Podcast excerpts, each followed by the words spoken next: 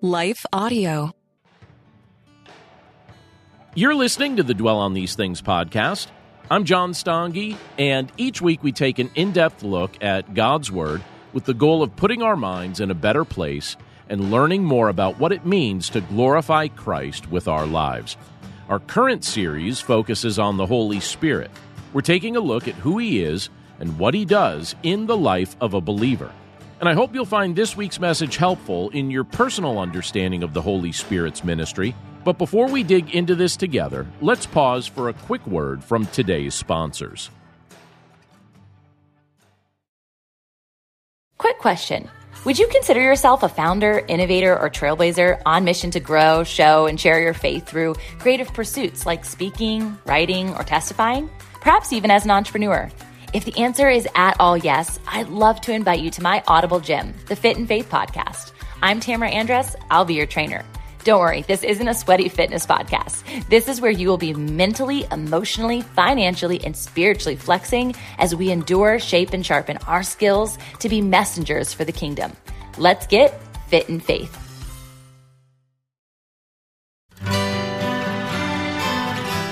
The Historical Jesus Podcast is the sweeping saga of the life and times of Galilean Jesus of Nazareth, as well as the faith, religion, and church founded to honor and disseminate his acts and teachings. Join me, Mark Vinet, on this fascinating journey through time, exploring the many great works of Christian theology, literature, architecture, music, and art inspired by the words and deeds of Jesus Christ.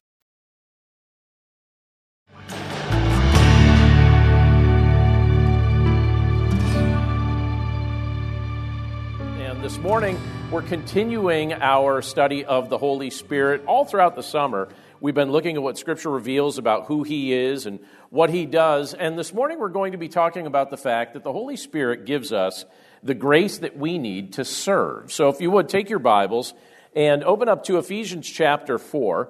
I'm going to read from verses 1 through 16, although uh, our focus is going to be on the first section and the last section of this passage.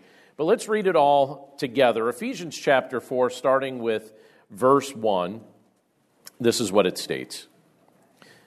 The Apostle Paul said this He said, I therefore, a prisoner for the Lord, urge you to walk in a manner worthy of the calling to which you have been called, with all humility and gentleness, with patience, bearing with one another in love, eager to maintain the unity of the Spirit in the bond of peace.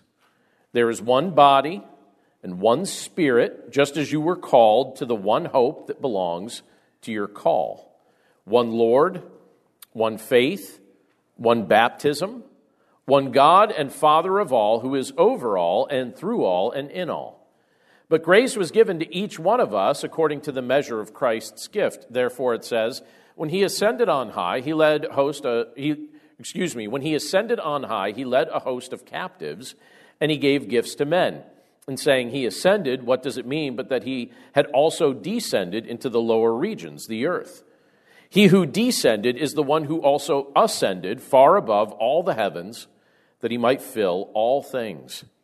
And he gave the apostles, the prophets, the evangelists, the shepherds, and teachers to equip the saints for the work of ministry, for building up the body of Christ, until we all attain to the unity of the faith and of the knowledge of the Son of God, to mature manhood, to the measure of the stature of the fullness of Christ, so that we may no longer be children, tossed to and fro by the waves, and carried about by every wind of doctrine, by human cunning, by craftiness in deceitful schemes. Rather, speaking the truth in love, we are to grow up in every way into Him who is the head, into Christ, from whom the whole body, joined and held together by every joint with which it is equipped, when each part is working properly, makes the body grow so that it builds itself up in love. Let's pray. Lord, thank you so much for the privilege that it is to be able to look at this portion of your word together today. Lord, I thank you for just bringing this to our attention, allowing us to see these things, allowing us to meditate on the truth that you reveal to us in your word. And Father, we know that as we as we look at a portion of scripture like this, you give us a lot of examples of how we as believers are called to serve one another, but you also remind us that the grace, the, the strength, the power, the energy that we need to serve one another, the wisdom to serve one another, that that's something that you supply. It's not supposed to come from us, it comes from you. And so, Lord, we thank you for this example and these reminders from your word. And as we study it together, Lord, we pray that you'd help us to understand what we're reading and that we would apply it in our relationships with one another. We love you, Lord. We commit this time to your care, and we pray this all in Jesus' name. Amen. So last week, uh, two of the men from our church attended four days of theological training that was led by seasoned pastors for the benefit of those who are looking for different ministry opportunities or maybe exploring what they want to do in future years. Uh, one of those men who attended happened to be my son Daniel. And so um, on Thursday, I, I drove to pick him up, and um, I was very curious just in the conversation on our drive back, I wanted to know what he gleaned from the times of fellowship and the times of training and all that that he had the opportunity to experience with various church leaders and, and various pastors. And he had a lot of valuable takeaways from the, the conversations and from the, the classes. But one of the primary th- one of the primary things I heard him express in uh, our conversation as we had a, a couple hour drive, he expressed an appreciation for those who have committed themselves to serve the local church. That was one of his assessments as he spent that week together with this group of guys. Uh, he just felt a great appreciation for those who have committed themselves to serving the local church. And he is expre- as he expressed that, that appreciation, he was also just expressing a desire for wisdom from the Lord to discern what his role of service will look like in the next season of his life. And I think that's interesting because when you look at Ephesians chapter 4, you see a variety of things here in this portion of Scripture. You see the Apostle Paul explaining the ways that believers are equipped to serve and lead in the church.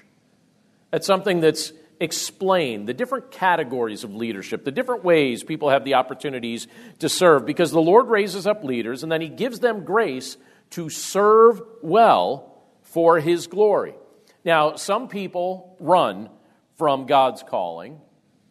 And other people choose to joyfully embrace God's calling on their life. And I, you know, I could just throw this out there for us to wrestle with for a moment. But have you ever wrestled with whether or not you have a calling to some form of servant leadership in the church that the Lord's placed upon your life? Do you ever think about that? I know in conversations with, with several of you in recent days that some of you are really thinking a lot about things like that. And here's the other thing if you answer that calling, there's kind of two ways you could go about it. One is the wrong way, and one's the right way. The wrong way is to rely on your own strength. The Lord calls you to any area of service, and you choose to rely exclusively on your own strength.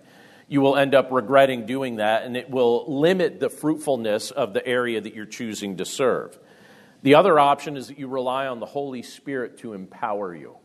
And so today, even as we're talking about this idea of the grace to serve, when we look at what, what Scripture refers to when it's talking about this idea of grace, it's this unmerited favor, this gift from God that we didn't earn, that we didn't deserve, where the Lord, in this context, we're saying the Lord empowers us to serve one another for His glory. He gives us the grace we need to serve. That's the right way to go about serving others as you answer the Lord's calling on your life. Now, in Ephesians 4, you have the Apostle Paul referencing a variety of things, and I want to highlight some of the things that he talks about as he gives us illustrations of the fact that the Holy Spirit is the one who will empower our ministry and unite us together. And when you look at verses 4 through 6, we just read them a moment ago, but I'll reread them for us. In Ephesians 4 4 through 6, the Apostle Paul says this He says, There is one body and one spirit, just as you were called to the one hope that belongs to your call one Lord, one faith, one baptism, one God and Father of all, who is over all and through all and in all. Now, did you happen to notice a particular word repeated in that passage? It's one, right? Now, keep that word in, in your mind for just a moment here because there are two perspectives toward unity that I frequently hear discussed among well meaning believers. And one perspective on unity, and he brings up unity in this context, but one perspective on unity teaches a form of unity that comes at the cost of the truth.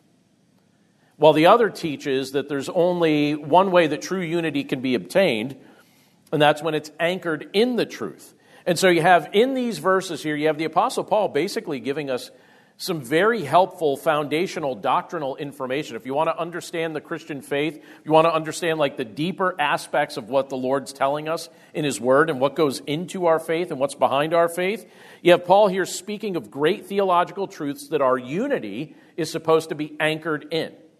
If we're united to one another, if we're one body, we're one church, our unity is supposed to be anchored in the things that he referenced here. And again, he, he talks about this idea of one. And what does he say? Well, he says there's one body, not many bodies. He says there's one body. So this is his way of saying that in the eyes of God, there's one church, not many splintered churches. It's one church, one true church, not a whole bunch of splinters. There's one Holy Spirit, Paul says, and he lives within all believers and he binds us to one another. There's one hope. Well, what's the one hope that he's talking about? Well, the one hope he's talking about is the hope of the gospel one singular hope in Jesus Christ through whom life is found. And he also talks about the fact that there's one Lord. Well, who's, who's the one Lord? Well, the one Lord is our Lord Jesus Christ. Then he talks about one faith, of which Christ is the cornerstone. Then he also says there is one baptism. Now, I imagine that if I was to poll the room here, there might be several different ways that, that some of us experience baptism, maybe uh, different seasons of life we were at. Maybe you were young, maybe you were uh, a bit older when you were baptized. And so, what's Paul talking about when he says one baptism? Well, I'll give you a hint. He's not necessarily just referring to the concept of water baptism. Water baptism is an illustration of the deeper reality that he's talking about here when he says there's one baptism. At the moment of salvation, 1 Corinthians 12, verse 13 tells us that at the moment of our salvation, we were spiritually baptized by the Holy Spirit.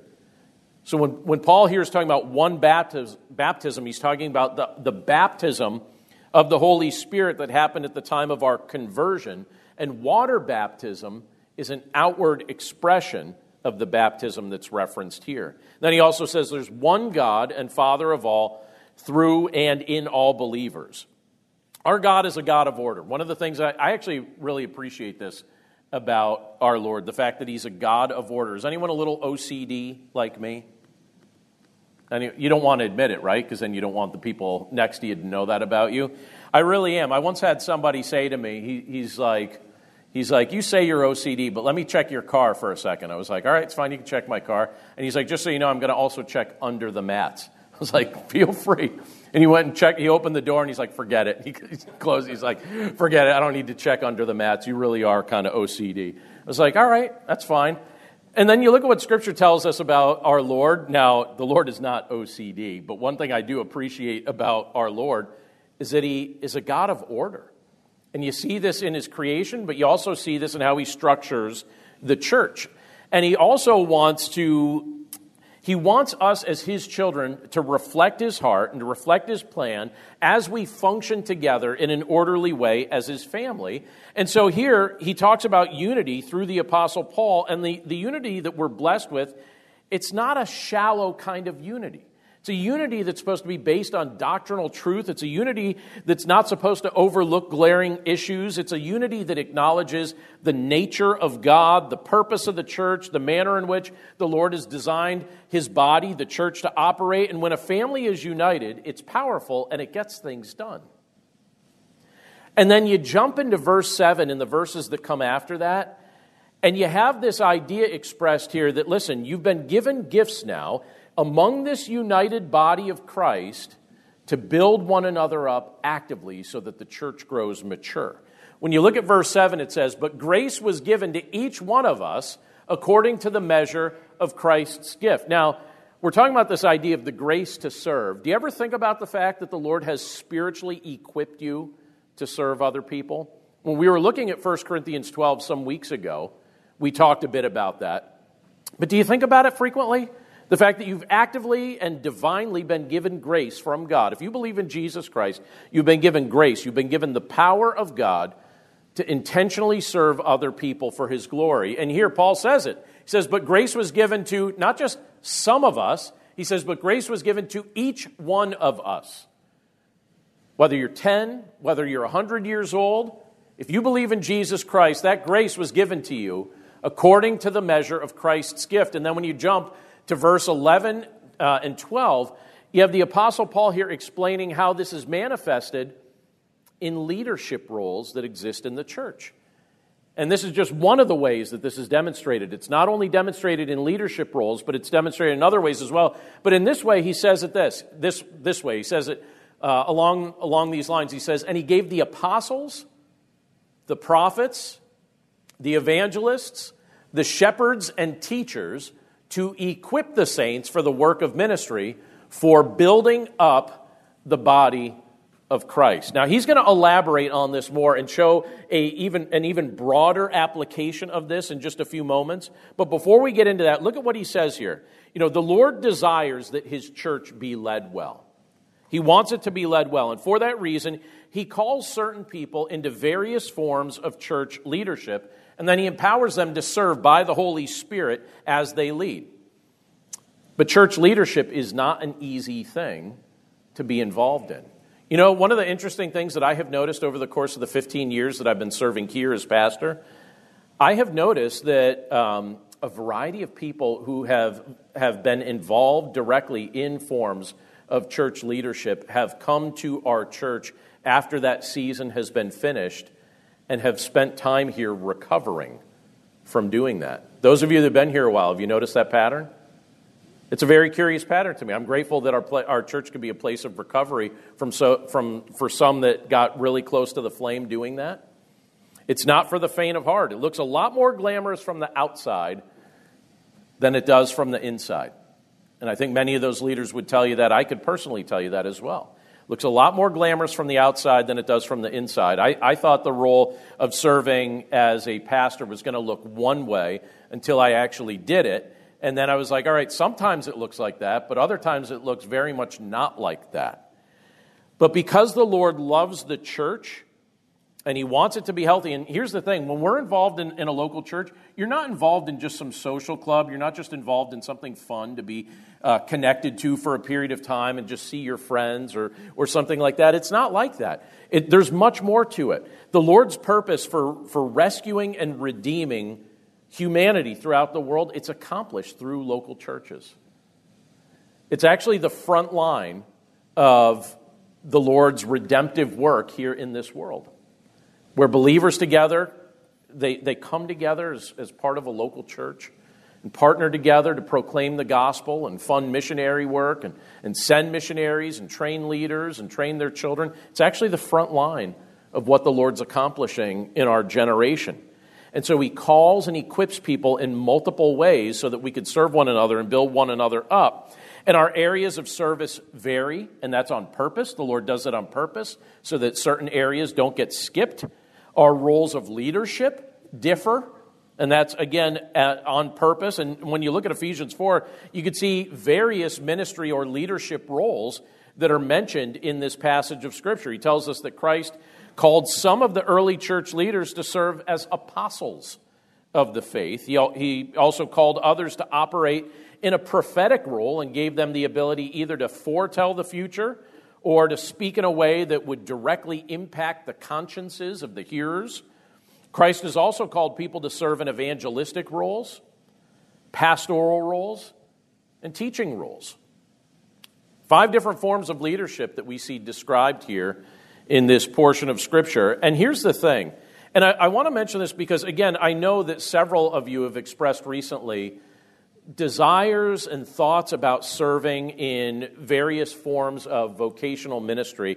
And I'll tell you what, when people answer a calling to serve in ministry, they're volunteering to be refined in ways that are hard to explain before they're experienced. I don't know if that sounds like a weird statement to say, um, I, I once, uh, when I was in college, I had one pastor describe to me, he said, Oh, you're planning to be a pastor. He said, You know what it's like? It's like the forging of a sword. And I said, How does that? I said, How's that your analogy? What do you mean?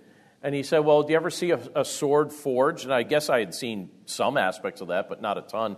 And he said, Yeah, I mean, you have it fashioned, then it's taken, it's, then it's heated up, right? It's heated up, and then it's taken out, and then it's beat with a hammer a bunch of times, then turned over and beat with a hammer a bunch of times.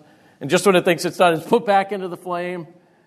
And then it's taken back out and beaten with a hammer a bunch. I was like, you are not painting a very glorious picture of this. I was like, that's what you think of this role? And, and in my naive nature, I was like, maybe for you, right? You know, I'm, I think I was probably about 20 years old, and I was like, yeah, maybe for you it's like that. Probably go a lot easier for me. He was right. But it's interesting, you know, if you, if you do choose to kind of step close to that flame and serve in one of these roles, as the Lord empowers you to do so, there are ways you'll be refined. It will be for your benefit, but it's hard to explain until you experience it because you're going to be expected to keep your life in good order, which is not unreasonable. But at the same time, you're trying to keep your life and your family in good order. You're also going to be called upon to mediate other people's conflicts, or comfort the grieving, or counsel the confused, or lead those who support you, and lead those who make a perpetual habit of questioning everything you decide.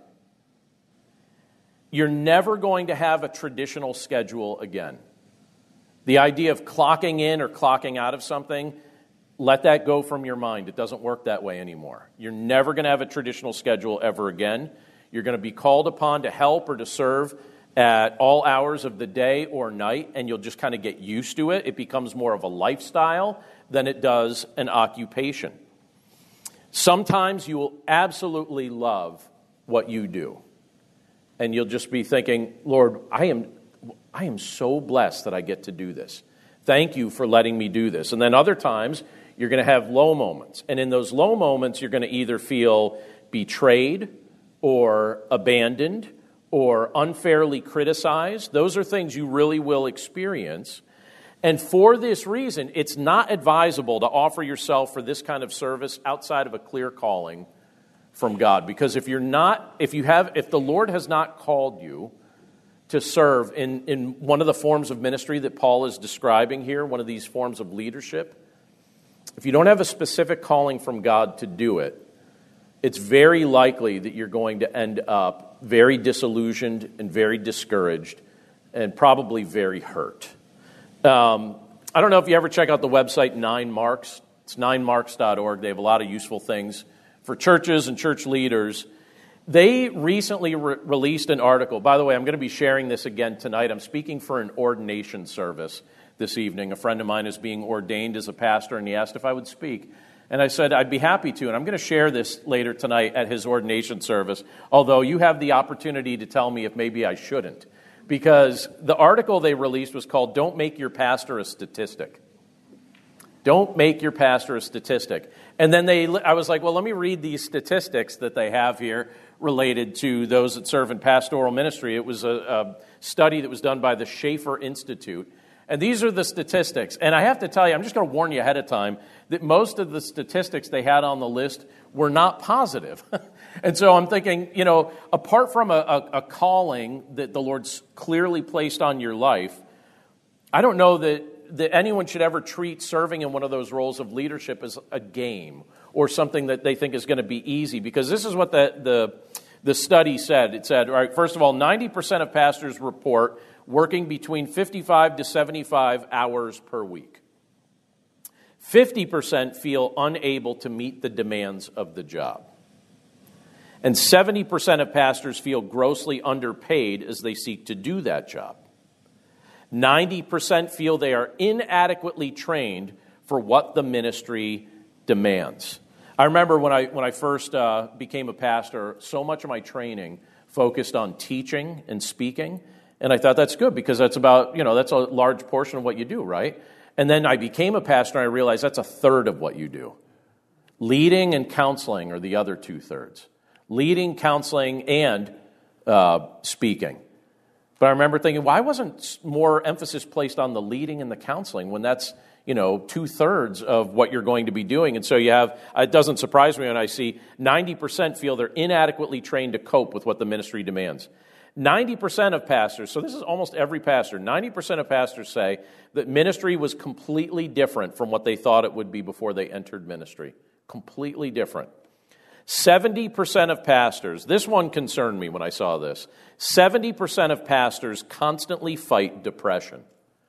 And I thought about that. I thought, 70%. Now, I, will admit to you, I don't mind admitting this. There are seasons that I've gone through where I felt like really low I remember in like 2014, 2015. I always talk about this stuff after the fact, but I remember in that stretch, I was like, man, I feel like garbage most of the time. But then you put on a happy face in front of everybody. I should have been more transparent about that, but it was like nine years ago, so what do you want, right? Um, but I was reading at that time, I actually bought a book at that time about Charles Spurgeon, one of my heroes in pastoral ministry. He spent the majority of his pastoral ministry clinically depressed. And you look at that and you're like, wow, and yet the Lord used them, which is kind of an amazing thing to see.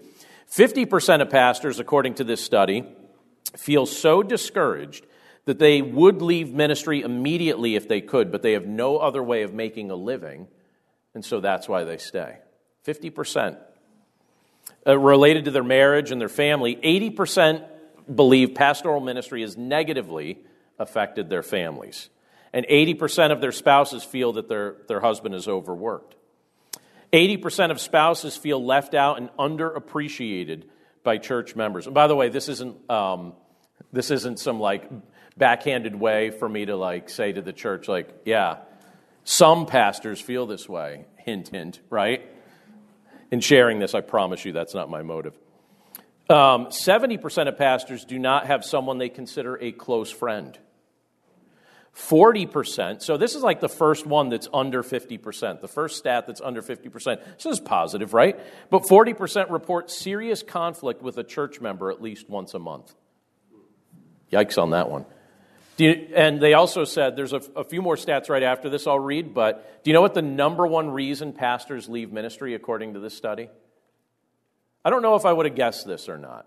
But this is what they said the number one reason pastors leave ministry. I would have thought it was something else. I'll tell you what I think it could be in just a minute. But they said that basically, people cho- when people choose not to share their vision. So if they feel that the Lord's given them uh, a vision to lead in a particular way, and people don't share that, it leads to discouragement, and then they end up leaving. And then I looked at the final stats on that list. 50% of pastors starting out will not last five years. So that means that most pastors don't last as long as it took them to get the schooling to become a pastor. Usually, to, to become a pastor, it's usually anywhere from like, like four to seven years of schooling you end up doing. And so that means you end up doing more schooling for some of these guys than they actually remain in ministry. This stat I did not know. One out of every 10 ministers, only one out of every 10 ministers will actually retire as a pastor in some form. Only one out of 10. 4,000 new churches begin each year, and 7,000 churches close in the present dynamic of what's taking place in our country. Over, this is a stat related to uh, 2022, I believe. Over 1,700 pastors left the ministry every month last year and over 1,300 pastors were terminated by the local church each month, many without cause. And so I, I, share that. I don't know, should I not share this at the ordination service tonight? Be like, Rose is like, do not share. I actually am planning to share it, but if Rose convinces me not to, I won't. Um, but when I read statistics like that, you know what I actually think when I read that? I was reading that this week, and I read statistics like that, and I think to myself, it just shows that it's miraculous that the church continues to grow generation to generation. Because humanly speaking, it's just not possible. It actually, I look at it, I think it's miraculous. I'm reminded also that, that really no one should go into ministry with a thought for what you're going to get out of it. Sometimes I've heard people say, like, their motive for ministry, and it's more along the lines of what they hope to get out of it. I actually think the right approach, if you have a calling to ministry of some form, is to go in with a giving spirit, not looking to get something out of it, looking, thinking primarily about what you hope to give to what the Lord's called you to do. Otherwise, I think you're going to be discouraged and disillusioned and probably not last very long. The goal of ministry, what, ultimately, what's the goal here, right? When we look at Ephesians 4, when we think about what Scripture teaches us, the goal of, ministry is to build others up in their walk with Christ, not to get something out of it. The goal is to help build other people up. It's to equip others so that many people will be equipped to serve. Now, here's my guess why I think there's, there's less longevity in pastoral ministry than I wish there was. But if I had to guess why these statistics look so grim, I would actually suspect it's because most pastors serve in a context where they're expected to do the majority of the ministry, where most of the things that are being done in the local church really just go through one person. And they have very few people that are ever willing to help them shoulder the load. And that's obviously the opposite of uh, Ephesians 4 and what the Apostle Paul was trying to model. And I also bring that up to genuinely and sincerely compliment our church family and tell you with all sincerity before the Lord, I do not feel that way in regard to our church. There are many of you who partner together with me and the other leaders of the church to serve in a variety of ways. I always tell people if, if they like things in our church, I always say, yeah, if you like something in our church, that's because there's a whole team of people that invo- are involved in all these different quadrants of ministry that go out of their way to make that nice. And, uh, and so I genuinely am grateful for that. But I, I also know, now I'll also say this like, it, we're trying to be intentional in structuring our church to oper, operate that way. We're not just accidentally seeing if like people might help out here or there. We try and structure to, to uh, do things that way. But when I visit other churches, when I talk to some of my friends in ministry, you probably would not be surprised, but maybe you would be to discover that many of them just feel like they're on their own. You know, the idea that they're often presented with is look, this is your full time gig. So you should do all these things. And they're like, it's not possible for one person to do all these things. And when you look at Ephesians 4, it says that the goal of church leadership is to help equip many people so that we can all serve together. Also, I, am convinced that this is one of the reasons why many churches have very little impact in their community.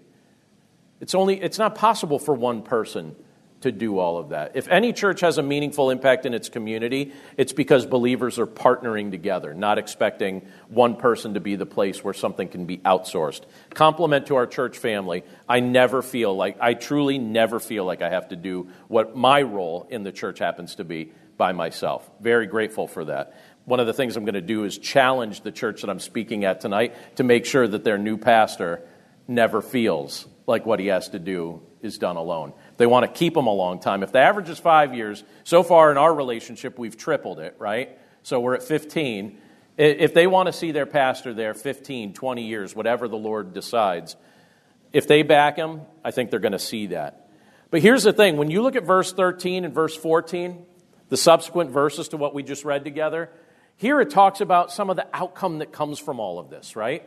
It says, like, the, the point of, of leaders leading well and people partnering together with those leaders, it says, until we all what? Attain to the unity of the faith and of the knowledge of the Son of God, to mature manhood, to the measure of the stature of the fullness of Christ, so that we may no longer be children, tossed to and fro by the waves and carried about by every wind of doctrine, by human cunning, by craftiness in deceitful schemes.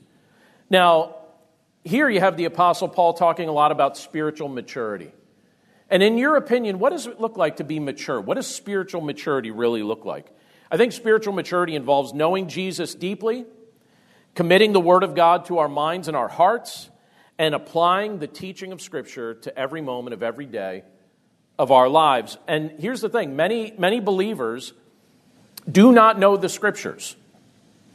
And why is that? Why do you suppose many believers do not know the Scriptures? They profess a faith in Jesus Christ, but they don't know the Scriptures as, as, uh, as Paul here is encouraging us to know. And I think one of the biggest reasons is they don't care enough to learn them. I think that's really what it comes down to. I actually think it's as simple as that. If we're brutally honest, if you care to know something, you'll just find out. There's nothing holding any of us back from knowing what the scriptures say. If you want to know it, you can know it. If you don't want to know it, you'll spend your time thinking about something else. But here's the problem In the absence of biblical knowledge, Paul cautions us that we can easily be led astray by worldly beliefs, by false doctrines, by the schemes of the evil one. Don't let that be you. Don't be someone who gets easily led astray because you chose not to value understanding the scriptures. Use your spiritual gifts. Let others use their gifts in, their, in your life as well. Work by the power of the Holy Spirit. Walk by faith in Jesus Christ. Commit His word to memory and grow mature in your relationship with Him. I think there's few things as sad as someone who has claimed to know Jesus for decades and decades and decades who still has an untrained, unstructured, undisciplined faith. There's no reason for that other than the fact that we just didn't commit ourselves to it. And if you end up in a position of leadership or influence, use that influence, use that leadership to actually help people know Jesus through the scriptures. There's a lot of things that you could do with that leadership or with that time or with that energy or that effort. But the goal is that you build, help build others up in Christ, help them understand the word. You have the Apostle Paul giving us the contrast. He says, rather, speaking the truth in love, we're to grow up in every way into Him who is the head, into Christ, from whom the whole body, joined and held together by every joint with which it is equipped, when each part is working properly. I'll emphasize that phrase again. When each part is working properly, it's the idea of every one of us partnering together to glorify Christ and build one another up when each part is working properly, makes the body grow so that it builds itself up in love. And so you have Paul concluding all this with these verses, and he does so with the challenge. He wants us to speak to one another in love, but again, please notice what we're called to speak to one another. We're called to speak the truth. And if we're not speaking the truth, or if we're just un- avoiding uncomfortable truths, we're not really benefiting one another like we've been called to do. In love, we can point out error. In love, we can challenge the wandering. In love, I think we can comfort the grieving. Because of our common faith in Christ, we're united to one another like one body. And here he's saying, do your part to contribute to the spiritual health of your brothers and sisters in Christ. And keep in mind, the Holy Spirit is empowering you to do so. Have you ever considered the fact that if we choose to avoid using the gift of grace that Christ has given us to serve our, our brothers and sisters in the church, that that's the same as withholding our love from one another? You know, if the Lord's called and equipped and gifted you to lead or serve in some way, and we hold that back, that's really the same as withholding love from one another. It's like having the ability to meet a need out of your abundance, but then choosing to keep the gift to yourself. For Christ's glory and in view of his great love, keep these things in mind. Let's, let's build one another's faith up. Let's grow mature together, but always keep in mind we will need grace to serve one another. We can't do this in our own strength, we can't do this in our own power. The Lord has also not called us to do it alone. We have the privilege to rely on the Holy Spirit who empowers the ministry He's given us. And we also have the privilege to be surrounded by other brothers and sisters in Christ who are also filled with the Holy Spirit, indwelled by the Holy Spirit, led by the Holy Spirit, empowered by the Holy Spirit, who partner together with us. And what ends up happening? The church gets built and it grows. And it's a miracle how the Lord continues to accomplish it. I'm so grateful that we get to see it. I'm so grateful that in our generation we get to be a part of it so grateful for those who volunteer and, and serve in so many ways. And again, I'll just put out one more like special challenge for those of you that are contemplating some forms of ministry that that might be you know forms of ministry leadership that are vocational forms of ministry. Ask the lord to confirm that calling to your heart. That's something that that he desires you to do. He'll make that clear to you. I think one of the ways he'll make that clear to you is also through other people and then if he raises you up to serve in one of those capacities, as it gets outlined here in, in the book of Ephesians, never get to a spot where you rely on yourself.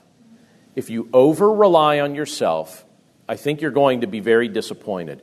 But if you can conduct your ministry in such a way that you remain dependent on the Holy Spirit to give you wisdom and guidance and the strength that you need.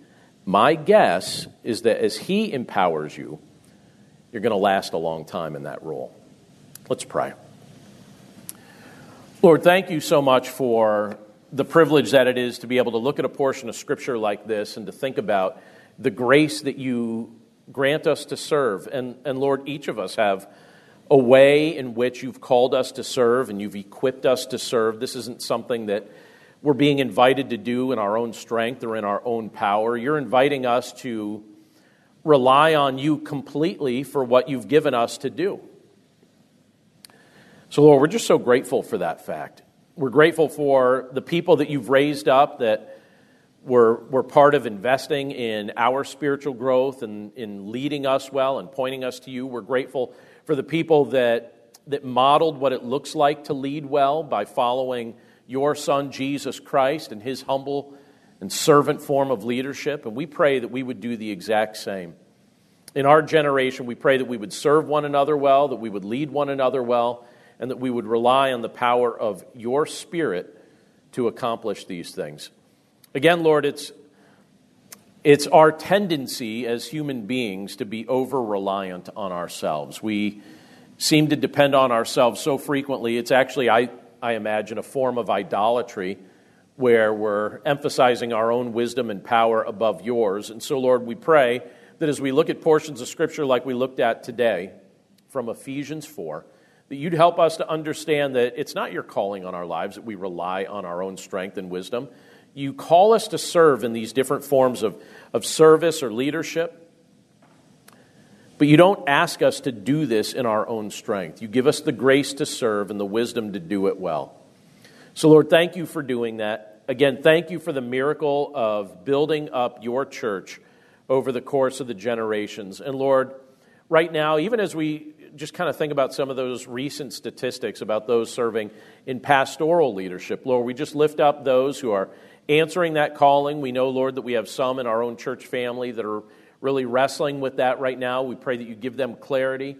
We pray, Lord, for my friend this evening who's being ordained, that you'd give him strength as, uh, as he serves and, and seeks to honor you and, and accomplish your will in his ministry.